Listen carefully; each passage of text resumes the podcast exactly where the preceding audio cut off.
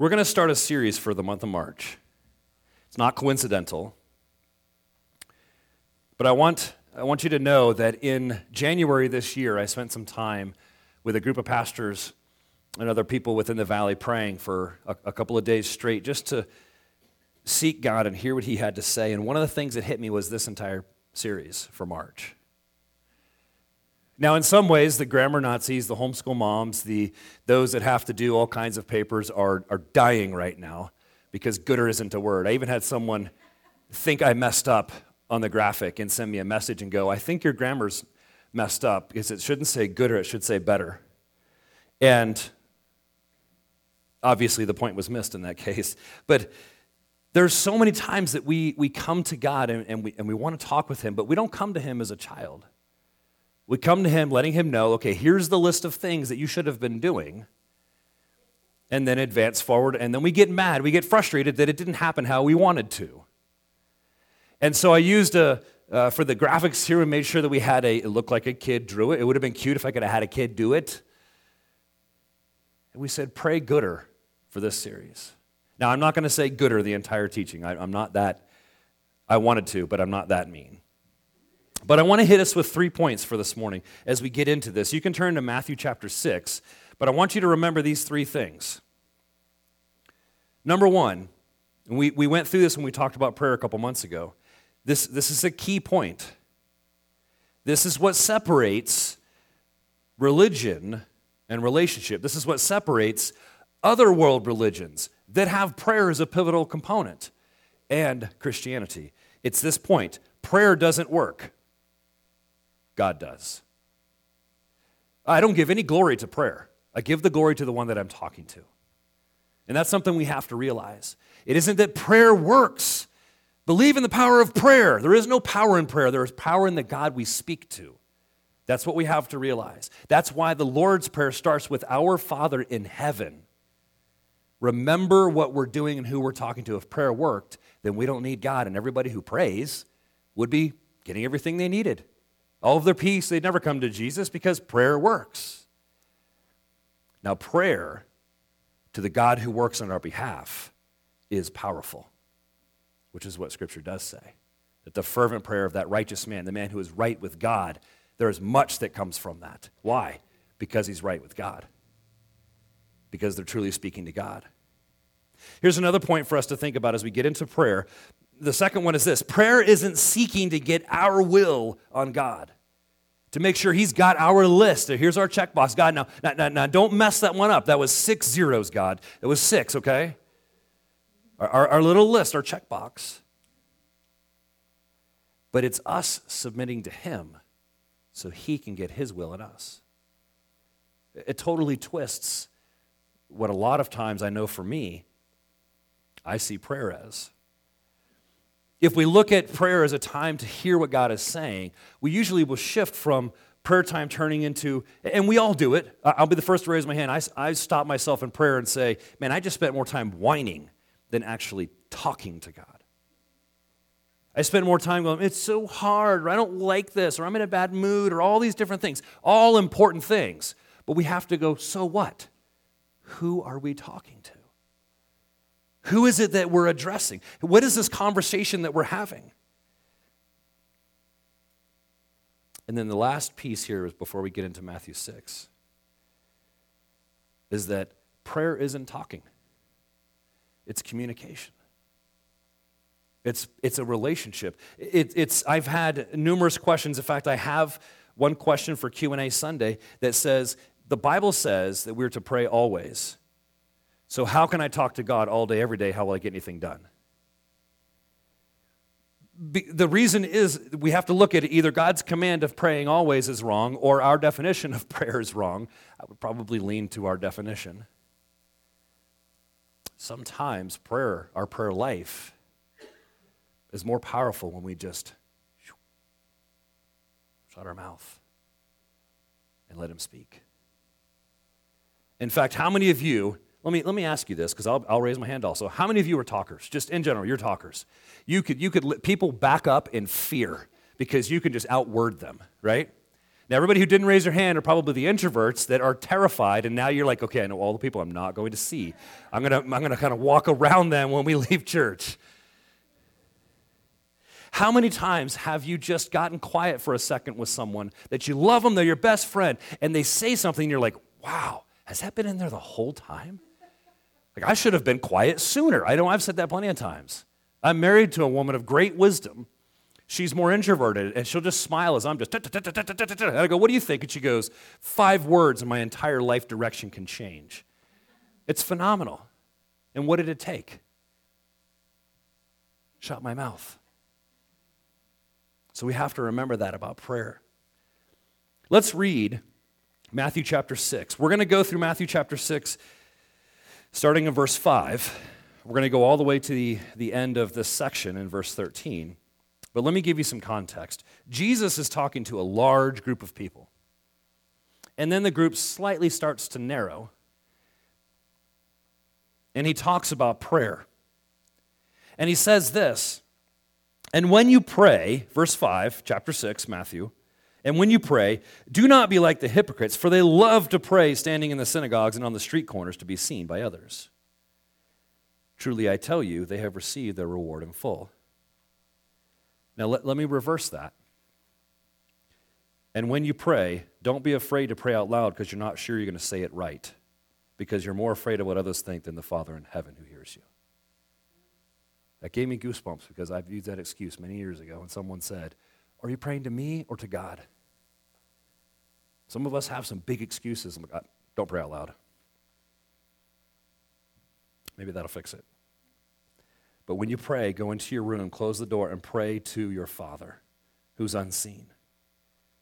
Then your Father who sees what is done in secret will reward you.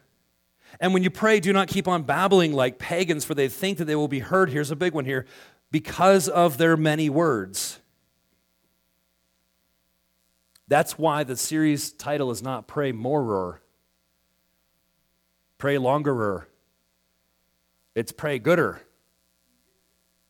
we, we need to focus on the fact of who we're really speaking to. If we really realize that the creator of the entire universe, everything we see, everything we don't see, everything that influences us, everything we don't even perceive but is happening, is the one that we're talking to, would we need to say more than God help?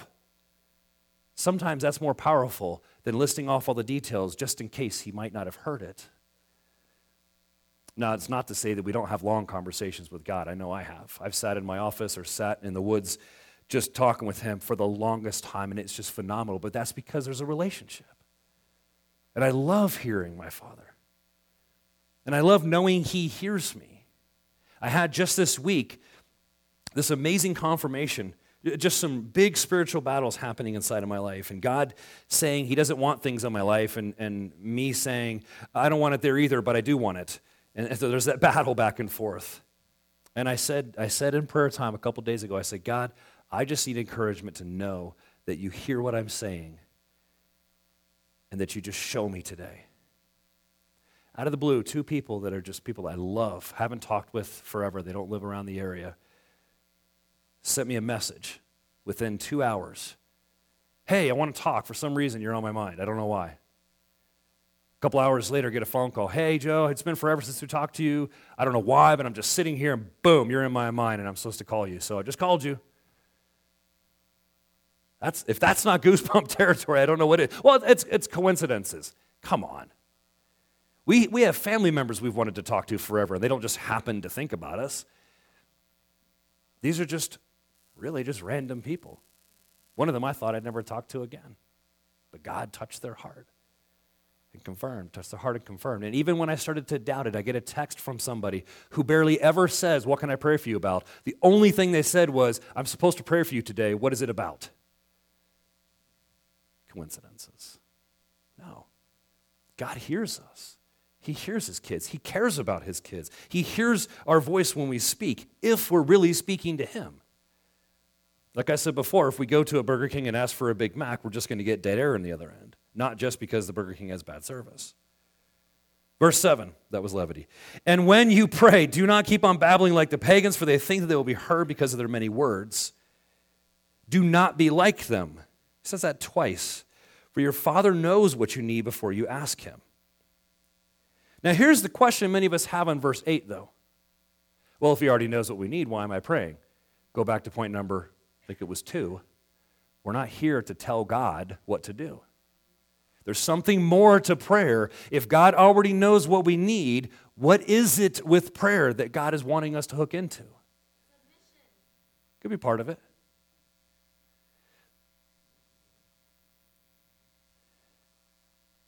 God is wanting us to have a relationship. And sometimes I'd rather just remove the word pray because it confuses us more than it helps us at times because of a religious past surrounded around robes and beads and all kinds of noise related to prayer. When simply put, it's communication with God, it's some sort of spiritual wormhole connected to a God outside of this time and space. And I don't know how he does it, but he does it. And I don't know why he listens to me sometimes, but he does. It's a relationship, it's a conversation with Him. And now we get into what many would call the Lord's Prayer. This then is how you should pray Our Father in heaven, hallowed be your name. Your kingdom come, your will be done on earth as it is in heaven. Forgive us today our daily bread, and forgive us our debts, as we also have forgiven our debtors and lead us not into temptation, but deliver us from the evil one. Now, many of us just said that and recited that from memory. Some of us may have even added in some things at the end from memory. I want to I wanna share something with you because in Luke, there's a similar recounting, a memory that was shared. And the first point for this morning comes from Luke 11 1. It says that one day Jesus was praying in a certain place. When he finished, one of his disciples said to him, Lord, teach us to pray, just as John taught his disciples. Jesus' response was this template. When Jesus responded to a question of, I want to pray, and uh, well, pray, title of the series, guys, come on, pray gooder. I got three people to say, that's awesome. We're going to have everybody going.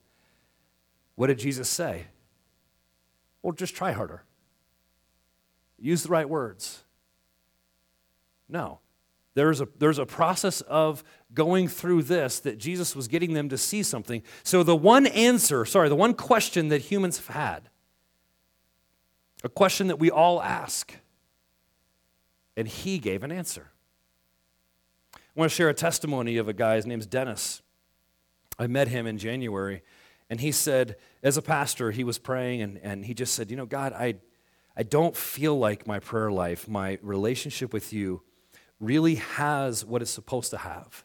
I pray, I read the Bible, I'm a pastor, all these things are happening from a ministry perspective, but something isn't right. Something isn't happening. And so he went to scripture and tried to find uh, the, the examples of prayer and, and when God was, was ex, giving you know, mentoring people and how to pray. And you see God in the Sermon on the Mount sharing, blessed are, blessed are, blessed are. And there's this lifestyle that's, that's shared about. He shares about ways to interpret the law, the, the, the ways that we deal with divorce, and how do we deal with promises, and how do we deal with love for our enemies, and all kinds of different things. And then he gets to prayer, and we all of a sudden turn it into a formula instead of it being direction to understand the words that are being said. And he realized that God had already answered his prayer on how to pray.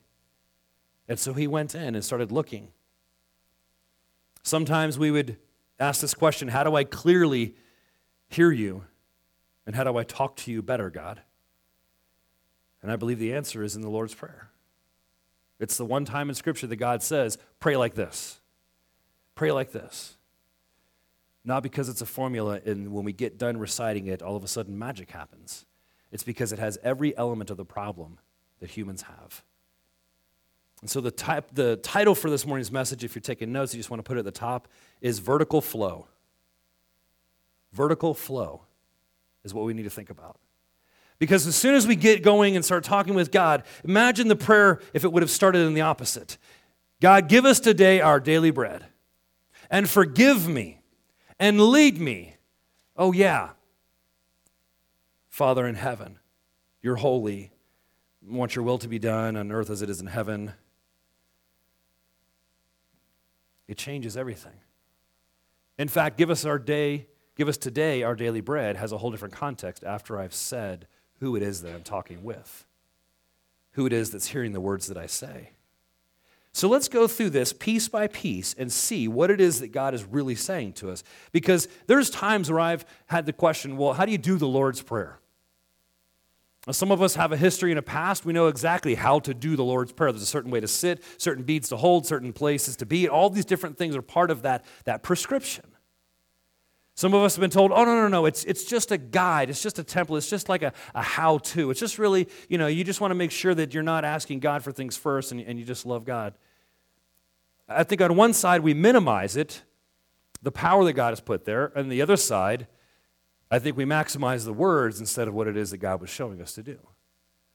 So, what I like to do, as usual, is stand in the middle on this, and let's take this piece by piece. So, the first statement in the prayer is Our Father in heaven. These are all words that were carefully chosen, specifically placed. Our Father in heaven. Here's the point for this good prayer begins with knowing where we are and where He is. If we realize that the spiritual world is what really manipulates and controls and, and, and, and has its impact on our lives in the physical, we realize we need an advocate in the spiritual realm. We need someone to stand. We need something to, to affect life for us in that spiritual world.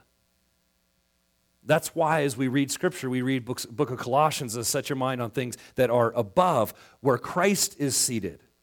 And we have died to our flesh and our body in the previous chapter, Colossians chapter 2, and that we, we've been buried with Christ and then raised with Him.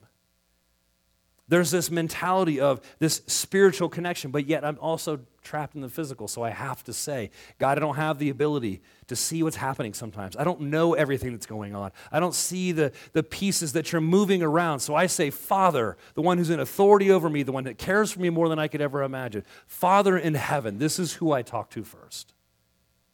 Not big man in the sky, not the man upstairs. Our Father in this culture, to say father was a massive statement of authority. It was a statement of submission. It was a statement that said, I am putting myself underneath your leadership and guidance. I'm placing myself in your trust. I don't know if you guys have ever seen Coffee with Jesus cartoon, but there's one that has a picture of a man that said, Lord, I want to I want to be able to trust you more. I just feel like I always get stressed out over things, and then I realize you had already had it under control. And Jesus looks over at the guy and says, Look at your kids. And he goes, Yeah, I love going in and looking at my kids at night. They just sleep so peacefully. And Jesus responds back with, Well, why is that? And he goes, Well, they're just resting and, and trusting. I mean, dad's got it. And all it showed was a picture of Jesus going, sipping on his coffee. Dad's got it. Dad's got it. Sometimes I've stopped and said, Our Father in heaven. Well, that pretty much sums it up. All of my issues were elsewhere. You got it, God. You've got it. God reminds us when we say, Our Father in heaven, that we have to realize that God is not physical, and neither is his primary concern. And we really struggle with that, though, because almost everything that we get derailed by in life is something physical. Something physical hits us. Something around us begins to shift or change, and, and we all of a sudden, uh, life is over because the physical hasn't happened how we wanted it to. And unfortunately, we go ahead and put that on God. And we think then that our hope starts to diminish, our, our, our faith begins to minimize. And I want to realize that that's actually not just the mindset of humans in fear and, and forgetting who's in charge of them, but Jesus dealt with this actually with his disciples. He was with his disciples. He speaks of a spiritual advancement, a spiritual power, a spiritual force that's happening. Something is moving that the disciples didn't understand. The prophecy of the Messiah had turned completely from this spiritual deliverance to this physical conquering emperor that was going to go wipe out all the things people didn't like. And so Jesus, responding to somebody, said something I think a lot of us struggle with.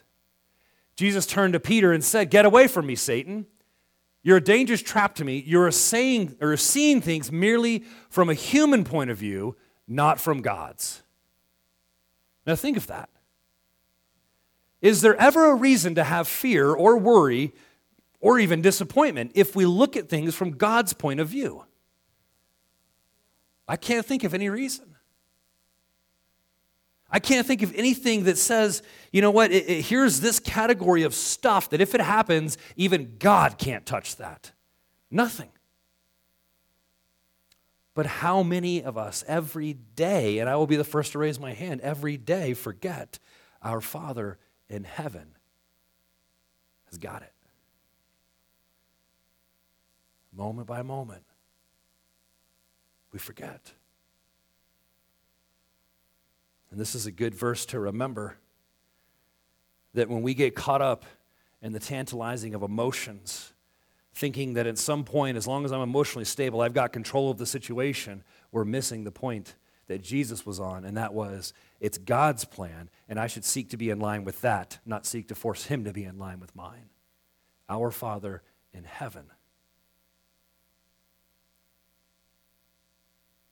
The next phrase that's in there is, Hallowed be your name. Some of us can look at this and say, well, this is part of the Ten Commandments. And I guess it could be in some ways. But I think it's more important to realize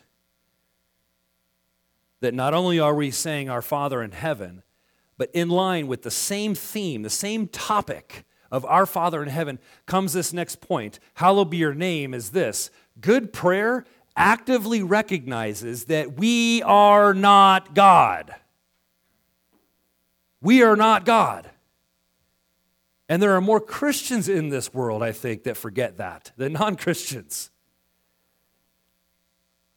That we get so frustrated when things aren't our way that we don't and I and I'll tell you one thing that God's been working on in me is that I don't like not knowing things. My whole life has always been spent being in the know. Whether it was in technology or in business strategy, it was always knowing just a little bit more than somebody else that gave us that edge. Not only that, that, uh, that the, the business work that I ended up getting involved in was strategic advanced technology, which means we not only were on the bleeding edge, we were before the bleeding edge in certain things. Knowing, and knowing a little bit more than the next guy was the most important thing. And that feeds an ugly, vicious, humanistic dare I say, satanic feeling of knowing. But if we say, Hallowed be your name, we say, Holy and set apart and completely other is your character and your nature. Not just God. The word God is a title, it's not a name. The issue goes back to the core of who we're addressing. Set apart and completely other are you, not me. Are you, not me. How, what do I mean when I say that? Well, sometimes for, for me, I've had to pray, God, you know it all, I don't, and that's okay. God, you've got it, and I continue to demonstrate that I don't. It's very important that what we're going through here, again, this is, this is the Lord's Prayer. But I can tell you that before I studied this, in years past, and even a good reminder these past few weeks, we forget when I say our Father in heaven, our Father in heaven, whose arms reach out beyond and outside of what I could ever imagine controlling. And then when I say, Hallowed be your name, I say, Holy, completely, other, completely set apart is your nature. You are all knowing, you are all powerful. You have all mercy. You give forgiveness. Things that I could never wrap my arms around. Things that I could never think of or imagine. I don't have all the power. I can't tweak things just right and then all of a sudden everything works. God is the one who has all of that. The Lord's Prayer gets us in a position where if we're not on our face, between the first two commas, we must be if we're truly addressing Him. That's why the title for today is Vertical Flow. Without that vertical flow, there's nothing that's coming out at the end. I remember I went out to my garden years ago and I got ready to water it and, and, I, and I turned on the little valve at the end and just this little came out. And I'm thinking, oh, how is that going to help the plants at all? I've got nothing to give to these plants. This hose has no flow coming into it, so there's nothing coming out of it for these plants.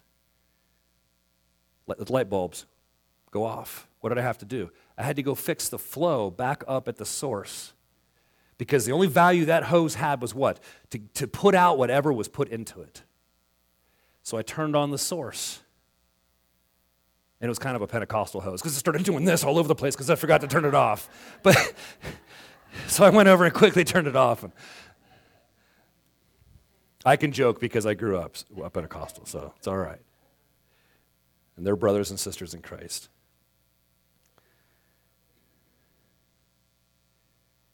that vertical flow is so important.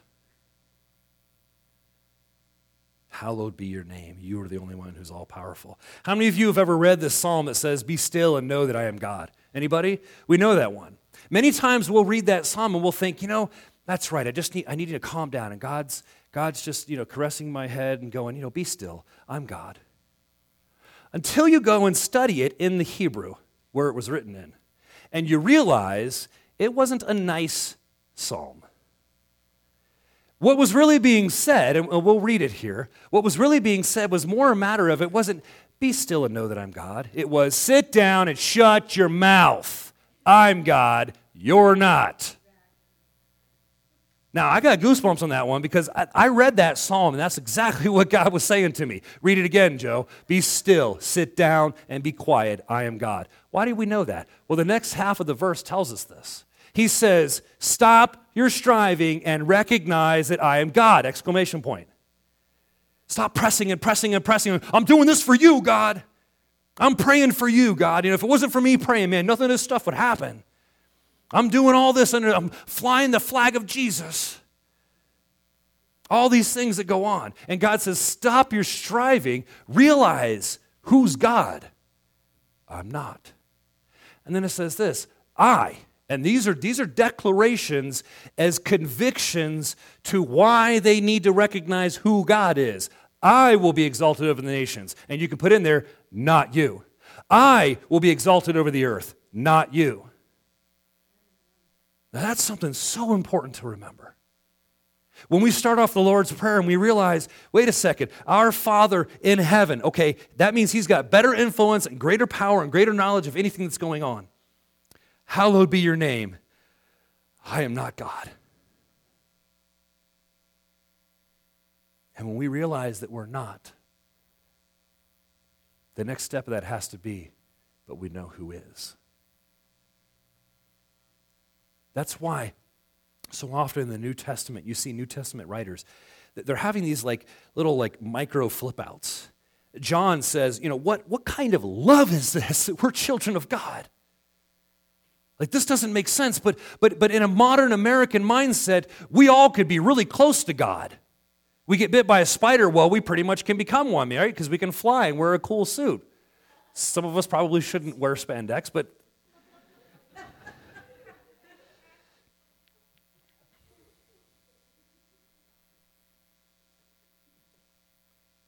We're not told enough. You're not God. We don't tell ourselves enough. I'm not God. But the Lord's Prayer says start one place. You're not God. From our Jesus.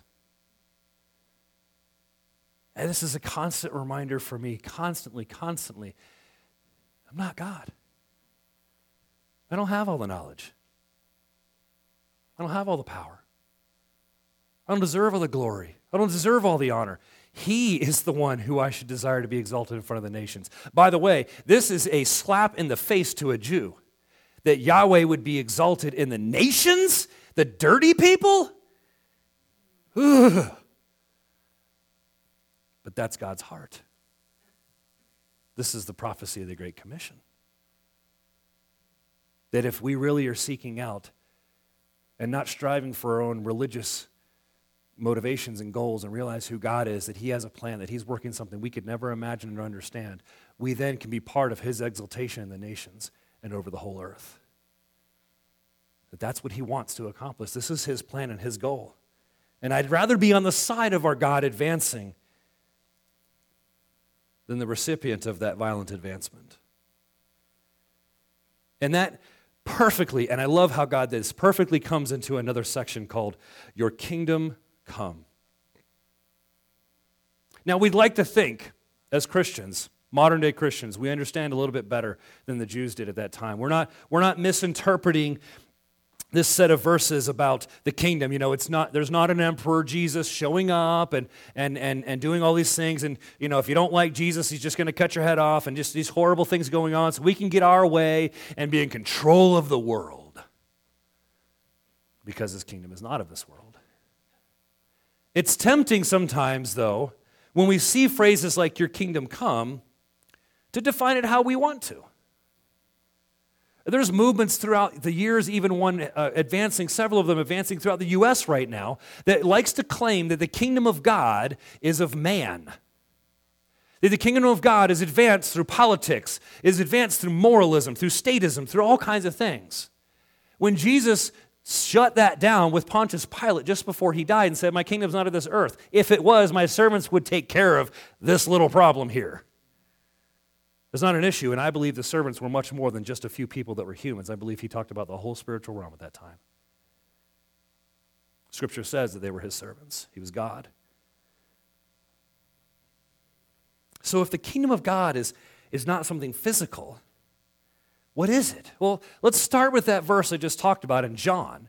John chapter 18 says this Jesus replied, This is, this is the question of, well, are you a king? My kingdom is not from this world. If my kingdom were from this world, my servants will be fighting to keep me from being handed over to the Jewish authorities. But as it is, my kingdom is not from here. The plan that he was advancing was not one that human minds were going to comprehend because it wasn't a physical battle that he was trying to win. I've said before that sometimes we get afraid of dying when realistically we should be afraid of living. Sometimes we get more afraid of God, I don't want to lose my life. We should be more afraid of wasting our life because we don't have any guarantee of that. The work that Jesus did was, was a matter of guaranteeing a future hope, not a, a, a current hope. But because of our future hope, we have a current hope. That's a beautiful picture there. So it's important to, to understand this kingdom. So here's a couple things to talk about for what the kingdom is not, and then, and then let's get into something to apply for what it is. We're praying now, Our Father in heaven, hallowed be your name, your kingdom come. We've been advancing now not only with who he is and then the defining characteristics of, of who he is, and now we get into what is he about or kingdom come. Well, here's what his kingdom is not. Number one, his kingdom is not a physical organization this building, some sort of church, some sort of, of, of structure or whatever it is, is not an organization. I listened about two months ago to a group of guys that were talking, and they were, they were spouting off these things that they called prophecy. And it was, they, they were saying that, that America and, and, and the Christian church in America, and just started pressing these things of they're the advancement of the kingdom. And in some ways, you kind of think, okay, that's, that's kind of it's kind of neat, but it's a little scary in some ways until they finished it out and said, and then their dominance will cross across the globe, just like it says in the Bible. And then at that point, at that point, I lost it. Because our goal is not physical dominance, it never has been. But yet, the Crusades and other things throughout history, which I will never defend, I think it's a horrific thing done in the name of Jesus they're valid in that case if we're supposed to physically advance and crush anybody who doesn't like us, but that's not what the Great Commission says. The Great Commission didn't say, go and kill anybody who doesn't agree with you. Today, we just do it socially. People don't like what we say or don't agree with us, then they just kill us socially, create a false set of witnesses, and cause our life a whole bunch of trouble. The kingdom can't be a physical organization because there is a spiritual power that has control over the physical. So it has to be something that's beyond the power because that power has been defeated. Next, God's kingdom is not some country or some government. There are thousands of years of governments and countries that have risen and fallen. Some of them rose and gave glory to God and advanced the gospel and advanced the work of Jesus in many amazing ways. And then all of a sudden, took a whole bottle of stupid pills and ruined everything and then collapsed. Guys, we're ODing on stupid pills in this country, unfortunately. We've sought to advance more of a political agenda. I'm sorry, I don't agree with people taking their Bibles to get signed by a president. I love our leaders. We should pray for our leaders. We should, we should stick up and make sure that authority is respected. I don't have to agree with everything. But our job is not to go ahead and blend and think that some sort of physical advancement, that God and America are the same. They're not. Because Constantine did the same thing, and where are they? There's a lot of things there's a lot of things that want to, we want to push as far as our, our country, our government. And here's the last one, and I think we have to be very careful with God's kingdom is not America. God's kingdom is not built on a foundation of brick and mortar, of a certain version of the Bible, or a certain way that we dress. God's kingdom is built on the souls that are captured through the work of the gospel. That's the advancement of God's kingdom. There's many ways that we think that, that and we all have thought it, for hundreds and hundreds and hundreds and hundreds of years, we've wanted to take the power of the gospel. Even early on in the gospel, Paul's saying, listen, don't peddle the word of God. Don't sit there and bring it along as if it's some way to make money or influence people for your own gain. He says, that's, that's not what I'm about. Now, there's people that'll do that. Our goal should be advancing of the gospel. That's how we submit to that. So when we say, Your kingdom come, we're saying, I submit to the Great Commission. Now, that's a hard one to pray because I'll say that's probably, unfortunately, the Great Commission too often is the Great Omission. See, God's kingdom and its advancement, it centers on the gospel. And the gospel isn't a message of, of physical authority. The gospel isn't a message of we're finally going to get those dirty Romans off our soil. The gospel is a message that no matter what happens in this life, we have that reconciliation with our Father in heaven. And that when we have that solution and that we have that hope, we pass that on to others. Here's how we can understand when we pray, Your kingdom come. Like I said, we're submitting to the Great Commission, and here, here's what it is good prayer is centered on the power of the gospel moving and affecting others' lives. Think of that. When I pray, Your kingdom come, uh, there's a temptation sometimes to think of make the church bigger. And I've made statements before, and I, and I, and I heavily add in additional information to understand it is I am all about the numbers because God is all about the people. That's why numbers matter to me. But if numbers matter to me out of power or control or influence, or I want people to have the right logo on their t shirt, then throw me off a bridge. There's, there's no point. In fact, that is evil to advance that. But if the goal is, is that I want as many people to come to the knowledge of Jesus, that matches God's desire. Jesus didn't come to this earth to establish some new physical kingdom where we could set it up and put a bunch of borders and walls up and put some sort of standard in the center of it and say, well, if you don't like it, you can just go somewhere else. That's not what he said. The Great Commission was go, not invite them to come. The Great Commission was go, not invite them to come. And that changes our mindset. The Great Commission is to the detriment of me. That's why I say, Our Father in heaven, holy is your name. Your kingdom come, not Joe's kingdom. Your kingdom come, not the American. Your kingdom come, not some church name. Your kingdom come, not my business or my desires or my family or whatever it is. Your kingdom come.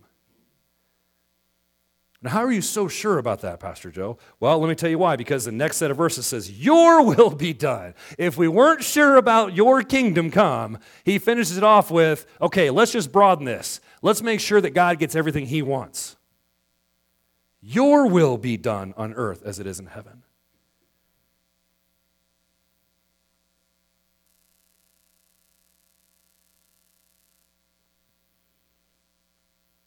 That was convicting to me a couple weeks ago when I read, and I talked to some folks after one of our prayer nights, and I said, you know, we really like the concept of God's will most of the time. We do. Until we realize that God's will includes God's, God's way and God's when. I want your will, God, as long as I can tell you when and how to do it. Right? We want God's will because of the assumption of authority and power. Yeah, your will be done, God, because you're going to do these things to benefit me, or benefit this person, or benefit these things. But realistically, the challenge that God calls us to in, in the gospel, or in, in, in this gospel here, in his, his teaching on prayer, is, is that your will be done on earth as it is in heaven. In heaven, any dissension has been removed already. The dissenters were cast out. The people who are against any of his will not happening, anything being risen above the authority of God himself, is gone. So, on earth as it is in heaven, is as just as much my own submission as it is a prophecy of what's going to be happening. That there will be no separation between that rule anymore. That the physical and the spiritual family will dwell together. Our Father in heaven, hallowed be your name. Your kingdom come, your will be done on earth as it is in heaven, defines the vertical flow fix that we all need every day. Every single day. Here's three points for us to think about on God's will being done. Good prayer accepts, not, not just says, okay, fine, accepts, lives, and actively receives, accepts that God's answer is best. That's a hard one. What if it's not what I want? We've given up what we want, we've set it aside. Good prayer accepts that God, God's answer is best. Here's another thing to, to look at as far as trust. The second point here is this good prayer trusts that God's power is supreme. You could use the word sovereign and, and other types of words there. It trusts that God's power is supreme. That there's something over whatever power I think I have, over any desire that I think I have, that it exceeds what I have, and that's the God that I talk with. God's power is supreme.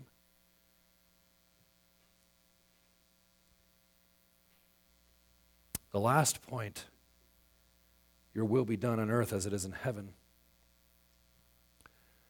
Good prayer submits to God's will, God's way, and God's timing. I did that because I just had to break the alliteration. God's will, God's way and timing, or if you want to alliterate, you could say when.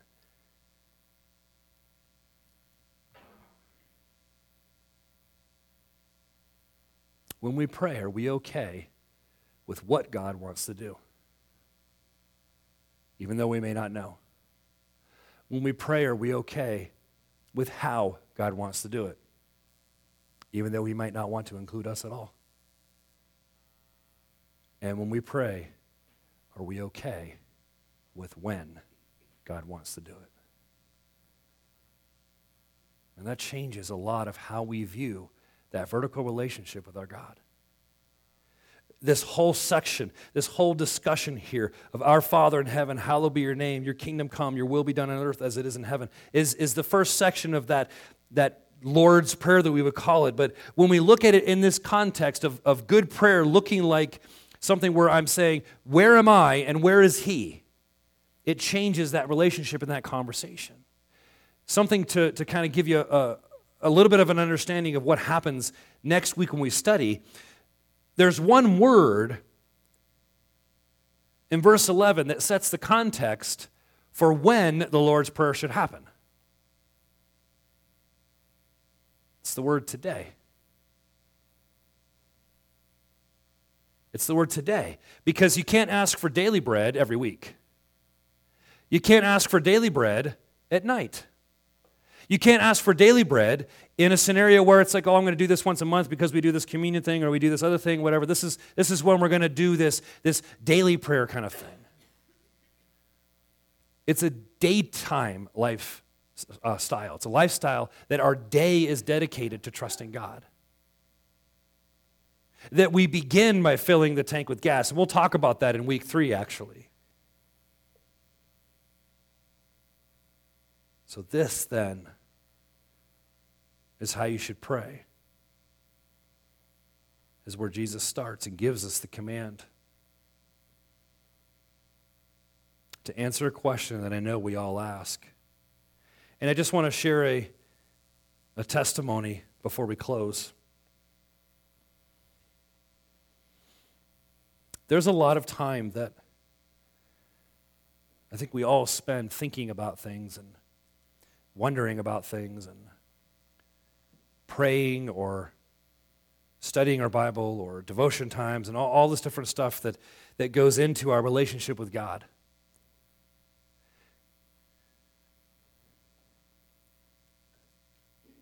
I want to challenge those that are here listening today and those that will be listening online to change some things this month in your prayer life. To change how you and I go about addressing our God. I will tell you that oftentimes we pray because we want to, to have some sort of effect and we want to see the answers happen. And I get that desire completely. I know that desire, deeply know that desire. But prayer itself becomes very ineffective when it's focused more on the answer than the answerer. And that's why we start, and that's why Jesus started with the vertical flow problem. If we don't know who it is that we're talking to, if we don't really see and realize this is what we're doing, this is how we're addressing, we begin to miss the whole point of prayer, the whole point of our relationship with God. There was a point during worship this morning, this is, this is the testimony part, I kind of led into that. As we were singing, and it hit me and it should hit all of us more often. Maybe I'm just slow. But it hit me. I'm really singing to God. I'm not singing to God at church. I'm not singing to God with the church. I'm not singing to God because it is church. I'm not, it, it, nothing existed except for just me and Him. Father in heaven, holy is your name. Your kingdom come, your will be done on earth as it is in heaven. Just me and daddy. And this is the challenge that I want to give as I close this morning.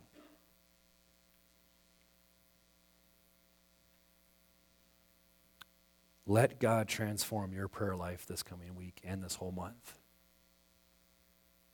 Remember who He is. And I'll tell you to begin our prayer life in the mindset of, of understanding this vertical flow better, of realizing who it is we're talking to. When we get to give us this day our daily bread, there's a lot of things that just stop mattering when we realize who it is we're talking to. Amen? There are a lot of things that just stop giving us anxiety and frustration and fear and doubt and depression and all these horrific, evil, dark things that cloud our minds. That when we call out to the God in heaven, the one whose name is holy and set apart and beyond me and all knowing and all powerful, when we call out to that, all of a sudden, things begin to disappear. Why? Because we're reminded He's God, I'm not. He needs to know it all, I don't. He needs to have all the power, I don't and won't.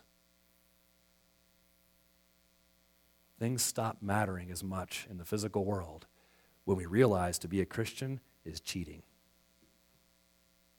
We serve a God who already knows everything that's going on, who already knows everything that's happening, who stands as an advocate and defender of his people, that nothing can stand against us or come against us but what he has allowed.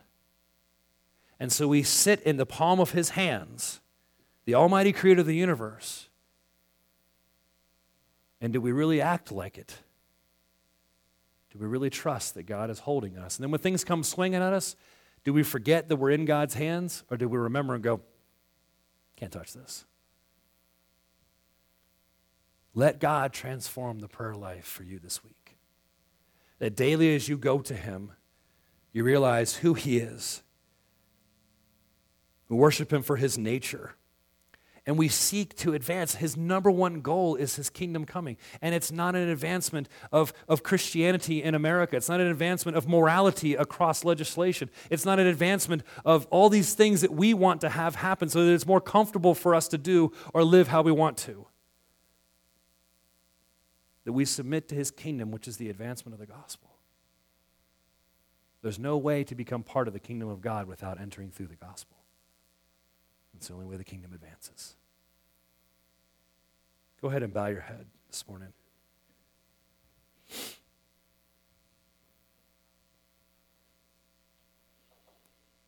I'm just going to be quiet for just a moment.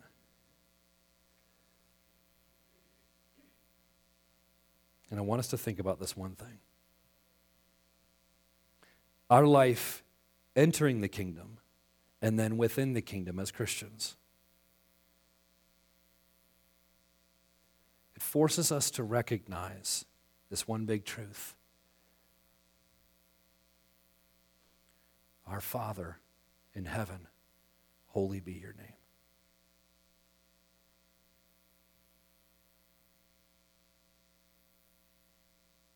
You are the one who knows everything. You are the one that has all power. To you we give all the glory and honor.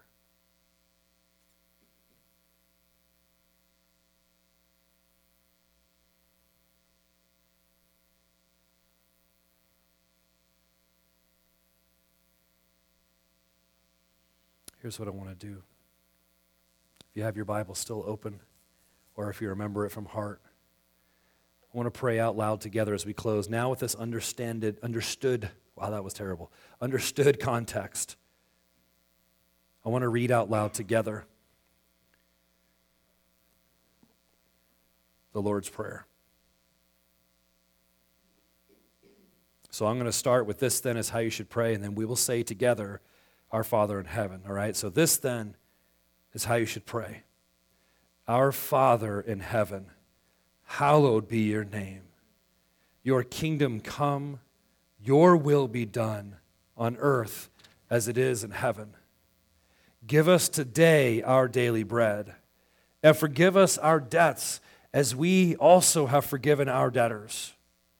And lead us not into temptation, but deliver us from the evil one. God, I pray right now that this would truly be our heart, that we would really just completely submit to you, God that when we pray and say, Our Father in heaven, we would, we would mean it. And when we say, Holy is your name, we would realize that we're saying, We are not God, but you are. That when we say, Your kingdom come, that this is not an advancing sword of morality, but this is the advancement of the gospel one on one, the great commission moving forward with the truth of Jesus. And it's a promise that one day heaven and earth will be ruled the same way. And boy, God, do we want that. So, God, we pray that as we move forward through this week, that you would be glorified, that you would be honored, that you would receive all the attention and, and all power would come from you, God. We would not trust in ourselves. And God, that you would turn on that vertical flow in our lives, that we could be useful in the garden of this world. In Jesus' name, everyone together. Amen. Amen.